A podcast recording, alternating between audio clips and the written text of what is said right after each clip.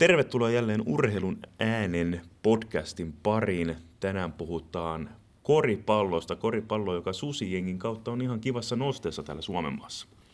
No on kyllä, mutta tapahtuu sen pinnan allakin jotain.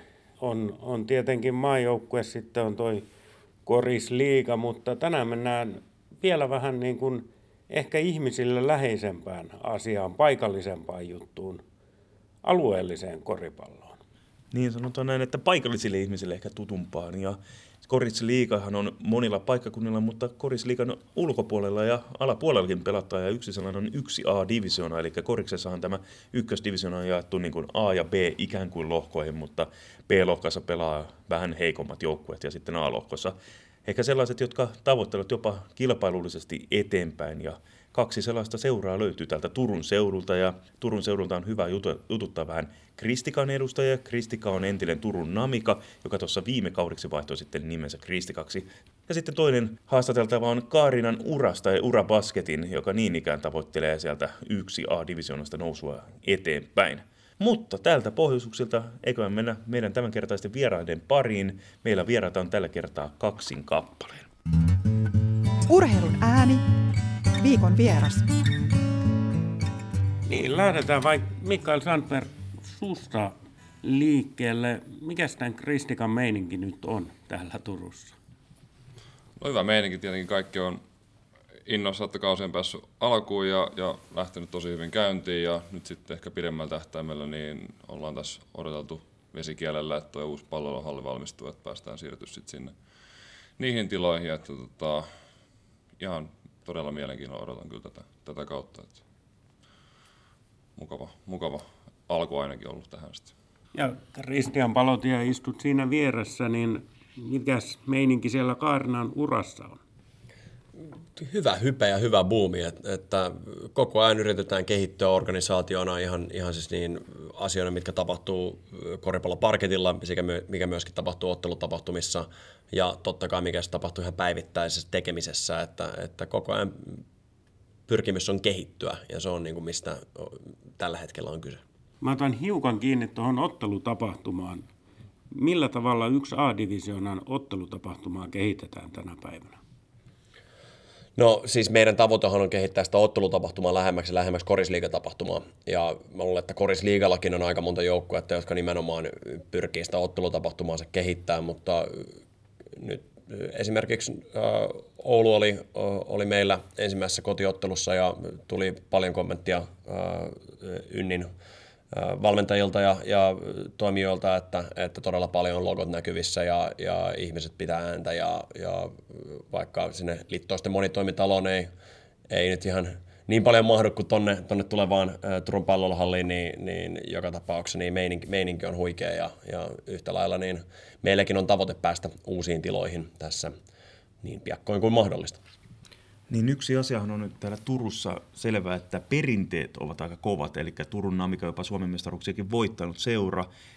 Olosuhteet ovat kuitenkin aika kehnolaiset. Tällä hetkellä ollaan Nunnavuoren palloiluhallissa, joka on tällainen ihan ok stabiililta niin kuin harjoitteluun, mutta ehkä korisliika on vähän vaatimattomat. No, olosuhteisiin tulee parannusta, kun Kupittalle nousee palloiluhalli. Se tuo parannusta samalla myös Kaarinan uralle, eli urakin on aikeissa muuttaa sinne tämä Monnari niin sanotusti kutsuttu liittoisten monitoimihalli, niin onko, eikö se ole, jos, jos urapasketti joskus korisliiga nousisi, niin ajatuksissa, että pystyisitte kupittalle nousemaan?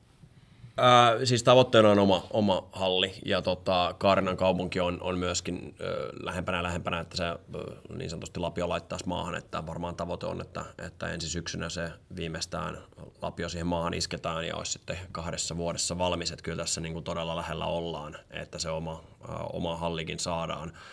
Jos kuitenkin tämä viivästyy tai satuttaisi nousemaan aikaisemmin tai, tai muuta tämmöistä tapahtuu, niin on varmaan aika todennäköistä, että, että kunnes se oma halli tulee, niin koska Korisliigassa, Korisliiga ei saa pelata, ei saa pelata täällä Nunnavuoressa eikä saa pelata liittoissa, että tilat ei riitä, kapasiteetit ei riitä, niin, niin siinä kohtaa on, on varmaan aika todennäköistä, että sitten kupittaalla pelattaisiin, mutta nämä on aika pitkällä olevia kysymyksiä tässä kohtaa, että tässä kohtaa se tavoite on saada se oma halli. Täytyy välikommenttina heittää, että tänne Turkuun on vuosikymmenet haluttu palloiluhallia. Nyt se saadaan ja jos nyt sitten naapuri kaupunkiin Kaarnaan tulee parin vuoden sisällä uusi halli, niin meillähän on ihan uudessa jamassa asiat. Niin se on varmasti pelaajan näkökulmasta hieno asia, että olosuhteetkin kehittyy ja se tuo vähän niin kuin lisämotivaatio harjoitteluun ja tekemiseen, että pääsee paremmissa olosuhteissa sitten pelaamaan. Joo, totta kai, että se on mielekästä treenata semmoisissa halleissa, tota noin, niin missä niinku kuuluukin, kuuluukin pelata koripalloa. Ja sitten siellä on olosuhteet, että siinä on sitten punttisali samalla, että esimerkiksi tämän Nunnavuodessa ei ole, ei ole ohje, ohjeisharjoittelumahdollisuuksia, että sitten totta, täytyy mennä muualle, mutta se kupittaa on sijainniltaan aika täydellinen ja, ja tosiaan nyt mitä on kuullut, niin, niin tota, kyllä siellä on puitteet on sellainen, että ainakaan siitä se ei sitten se motivaatio, treenimotivaatio jää kiinni. Että erittäin miele, mieluisa lisä tähän kaupunkiin. Nyt kun tämäkin haastis meni heti tässä alkumetreillä tuohon palloiluhallin juttuun, niin voiko tässä nyt Mikael käydä niin sitten, että te tämän alkukauden vaan katselette ja odottelette ja tavallaan se kausi alkaa vasta, kun pääsette muuttaa sinne halliin? No ei tietenkään pelillisesti, että kyllä tässä täytyy puoli kautta pelata, pelata, pelata ensin, että sitten päästään tammikuun alussa sinne siirtymään. Että ehkä tota, en tiedä mitä seura, seura tota, on miettinyt, että ehkä heillä sitten on pidemmällä tähtäimellä noin tota, asiat sinne hallo, sitten katsoa niin kuin sit kehittää ja miettiä niitä, niitä ottelutapahtumia ja näin päin pois, mutta tietenkin pelaajilla nyt on meillä on fokusen sunnuntaissa ja sitten sitä seuraavassa sunnuntaissa ja näin päin pois, että vaikea ottaa tuohon sen enempää kantaa. Sinä Mikael olet pelaaja, joka on, olet edustanut korisliikaakin, muun muassa pyrinnössä käynyt pelaamassa, niin mikä sinut sai palaamaan niin sanotusti kotikonnuille ja yksi A-divisiona, vaikka pelitaidot riittäisivät pelata ihan pääsarjassa?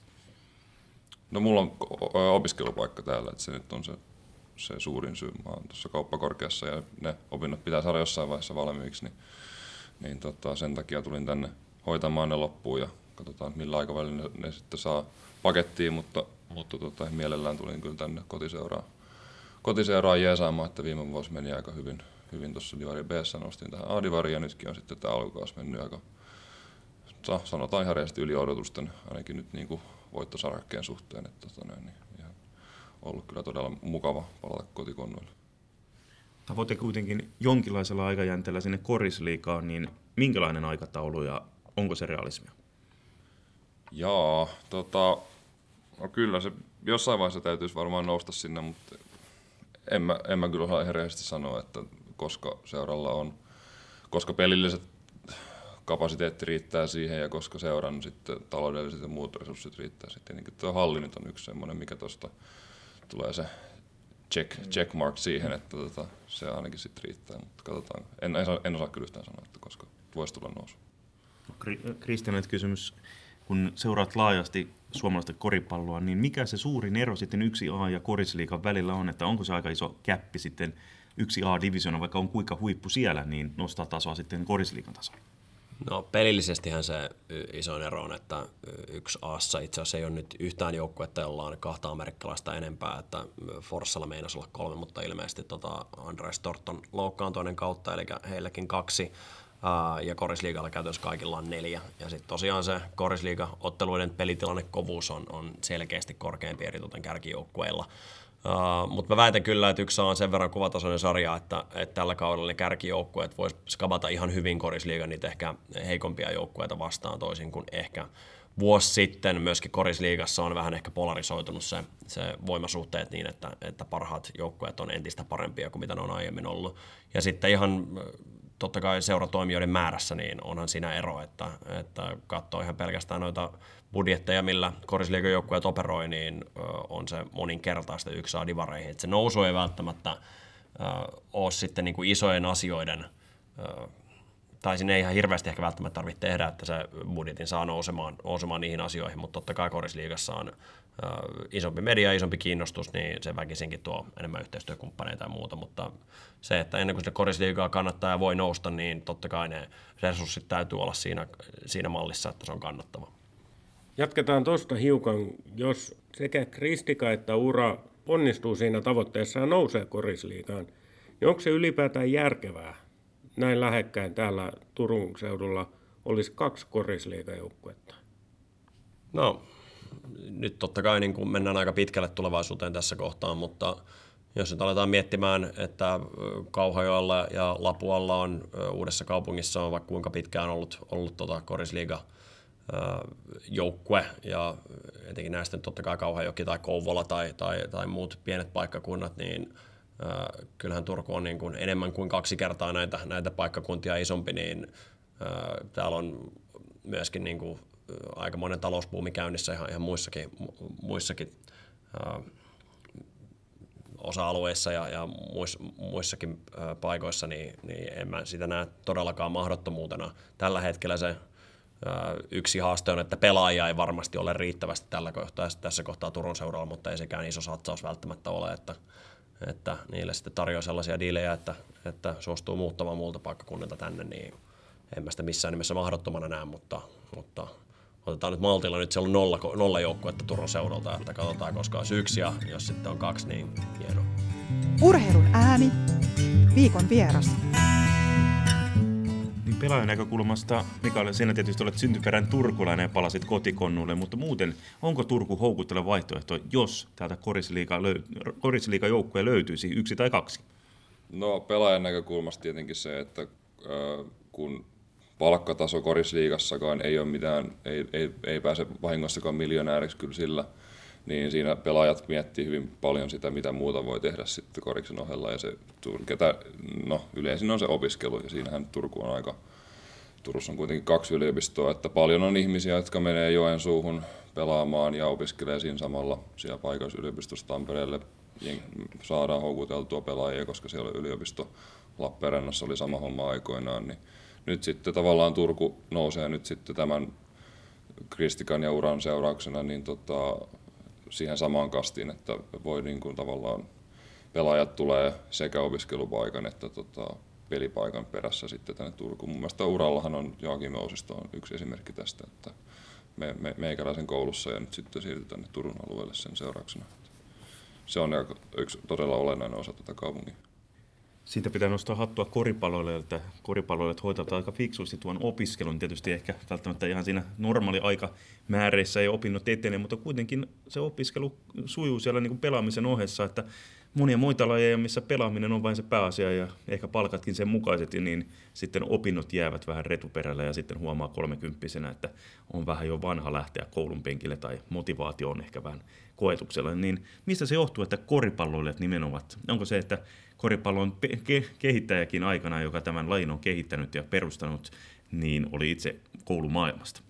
No, totta kai Jace Naismithin teemoilla laji, laji mennyt eteenpäin ja, ja ihan varmasti se on osa sitä kulttuuria ja historiaa, mutta en mä usko, että nykypelaajat sitä ihan kauheasti suoraan sanoen miettii, vaan eiköhän niin kuin S tuossa sanoi, että, että kyse on lähinnä palkkioista, että ei, ei, ei, ei sillä niin paljon rahaa tehdä, eikä tehdä, mä uskon, että tehdään veikkausliikapelaajatkaan hirveän moni tekee, että, että semmoisia rahoja, rahoja duunata, että, että sillä pystyisi elämään sitten uran jälkeen kauhean pitkään, joka tapauksessa se, se työpaikka pitää, pitää löytää ja en mä tiedä, onko se niin, ei, mulla ei mitään, mitään haju, mitä se data kertoo, että miten suomalaiset futarit tai suomalaiset jääkiekkopelaajat, kuinka paljon ne käy ne käy itsessään opiskelemassa samalla kun ne pelaa. Mä en siihen ota kantaa millään tavalla, mutta kyllä se nyt totta kai aika fiksu ratkaisu on, koska kyllä siihen aikaa löytyy, vaikka vetäisi kaksi treeniä päivässä, niin niin kuin sanoit, sitä ei tarvitse aikataulullisesti hoitaa niin, kuin niin nopeasti kuin ehkä pelkät opiskelijat, mutta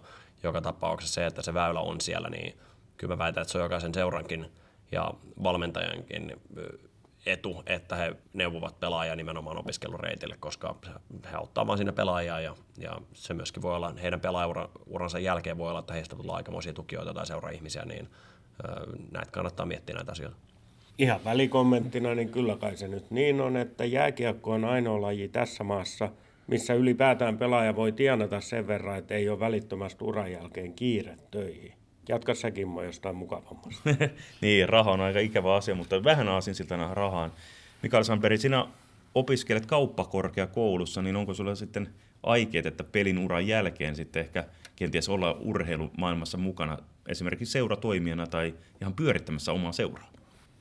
Totta, tota, tota, tota mä en ole kyllä miettinyt. Tai on sillä tavalla, että tietenkin koriksesta on aika paljon tietotaitoa niin kuin pelaamisen ohjasta, mutta ehkä tällä hetkellä niin nyt itse olen tällä hetkellä pankissa, pankissa töissä tässä niin osa-aikaisena, että ehkä se tällä hetkellä se fokus olisi siirtyä johonkin niihin tehtäviin, mutta, mutta tota, en mä tiedä mitä seuratoimintaa osallistuminen vaatii, että tietenkin jossakin jollain mittarilla voisi olla mukana myöhemmällä jällä sitten tota, paikallisseuran tai jonkun muun seuran toiminnassa, mutta ehkä tällä hetkellä se kuitenkin on tar- tärkeämpää saada semmoinen niin oikea, oikea työpaikka. Että tota.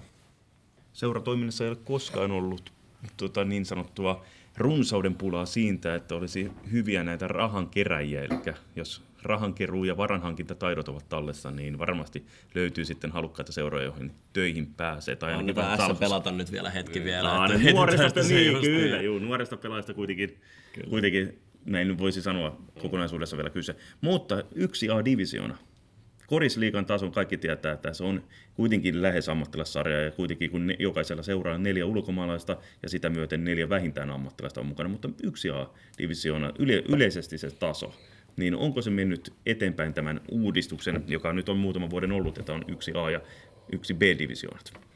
No siis alun perin ilmeisesti suunnitelmahan oli, että yksi B olisi tämmöinen kehityssarja nimenomaan lahjakkaille nuorille pelaajille ja yksi A olisi tarkoitettu sitten korisliigaan pyrkiville joukkueille. Ja mä luulen, että tämä on niin kuin, semmoinen visio, mikä voisi ehkä parinkymmenen vuoden päästä täyttöä. Mä luulen, että nyt tämä on asettautunut tässä kohtaa semmoisen, että ne lahjakkaimmat nuoret sekä sitten liigaan pyrkivät joukkueet ovat nyt yksi Aassa. Että yksi B nyt eritoten niin kuin viime kauden jälkeen niin kuin kolme joukkuetta nostettiin yksi Bstä, jotka oli selvästi niin kuin pitkälti ne ammattimaisimmin operoineet joukkueet nostettiin, niin yksi B on edelleen ehkä 1-3 joukkuetta, jotka pärjäisivät varmasti ihan hyvin yksi Aassa, mutta tuntuu, että yksi A on parempi ja parempi joka vuosi ja se on aika hyvä paikka kyllä nuorille pelaajille. Just niin kuin sanoit, että korisliigassa on ne neljä amerikkalaista, niin siinä nuorille pelaajille aika helposti ei löydy kauheasti, kauheasti peliaikaa. Mä en sano, että se systeemi on missään nimessä ihan täydellinen, mutta, mutta ollaan menty mun mielestä hyvään suuntaan ja yksi on erinomainen sarja. Mikael, mä kysyn saman kysymyksen tuosta sarjan tasosta, mutta vähän kääntäen sulta. Sulla on kuitenkin korisliikakokemusta, oot pelannut maajoukkueessa sitä tätä – nyt sä oot yksi A-divisioonassa. Ootko jäähdyttelemässä täällä? Tota, sanotaan näin, että en mä missään mielessä jäähdyttelemässä ole. Tietenkin reenimäärät on pienentynyt huomattavasti vuosista, mutta ehkä se treenin tapa tai treen, mitä, mitä reenataan, niin nyt on enemmän aikaa treenata esimerkiksi fysiikkaa. Että koris, se on jännä, miten se meni korisliigassa, että silloin reenattiin tosi paljon laji, lajitreeniä, että se fysiikka reenaaminen jäi omalle kontolle mikä nyt jälkeenpäin ajateltuna on kyllä käsittämättömän kuulosta, että niin urheilu ammattiseurassa niin fysiikka, punttivalmennusta ei oikeastaan ollut, mutta tota, se on ehkä sitten toisen, toisen keskustelun paikka. Mutta tota, en, en, en sanoisi, että on jäähdyttelemässä, mutta sanotaan näin, että ehkä vuosi vuodet enemmän niin miettii sitä koripallouran jälkeistä aikaa tai mitä tekee korisuran jälkeen. Että siinä mielessä ehkä se fokus on siirtynyt enemmän siihen yrityselämään. Mikael on yksi niistä harvoja suomalaisista, joka on venähtänyt noihin mittoihin, mutta yleisesti suomalaisia isoja pelaajia, niitä ei ole paljon ja jos on, niin ne lähtevät aika nopeasti Suomen rajojen ulkopuolelle pelaamaan. On sitten nuoresta lahjakaista kyse tai sitten ihan niin kuin tapaus Lauri Markkanen kirkkaimpana niin mennään NBAihin saakka, niin, niin miten pitkiä pelaajia saataisiin suomalaisen koripallon mukaan lisää, koska kuitenkin niitä pitkiäkin on, mutta eivät välttämättä laista innostu. Mulle tämä oli enemmän ongelma ehkä kymmenen vuotta sitten. Et mä luulen, että nyt itse asiassa on niitä pitkiä pelaajia saatu aika hyvinkin. Et en väitä todellakaan, että, että kaikki ollaan saatu. Ja tosiaan pitää muistaa, että, että nykyisin se itsessään se pituus, totta kai se on ihan äärimmäisen korkea etu, mutta jos siinä ei ole urheilullisuutta mukana, niin nykykoripallossa se on aika vaikea sellaisen pelaajan pelata, että, että tosiaan Skin tuossa venähtänyt ihan pitkäksi, mutta, mutta myös liikkuu ihan kivasti. Ja se on niin kuin ehkä se isompi asia, että ei, sekä, ei se välttämättä, että saadaan ne absoluuttiset sentit, vaan se, että nämä on urheilijoina myöskin parempia, niin se on ehkä se isoin asia. Totta kai nämä menee osittain käsi kädessä, mutta en mä, mä en koe, että, että saadaan väärän tyyppisiä pelaajia tai lapsia tässä kohtaa lajin ympärille, että kyllä kaikki vaan pitää haalia, jotka mahdollista, ja totta kai kun näitä nuoria poikia ja tyttöjä tulee tähän lajiin, niin pitää myöskin muistaa, missä koripallo on mielestäni huomattavasti edellä muita lajeja, on se, että se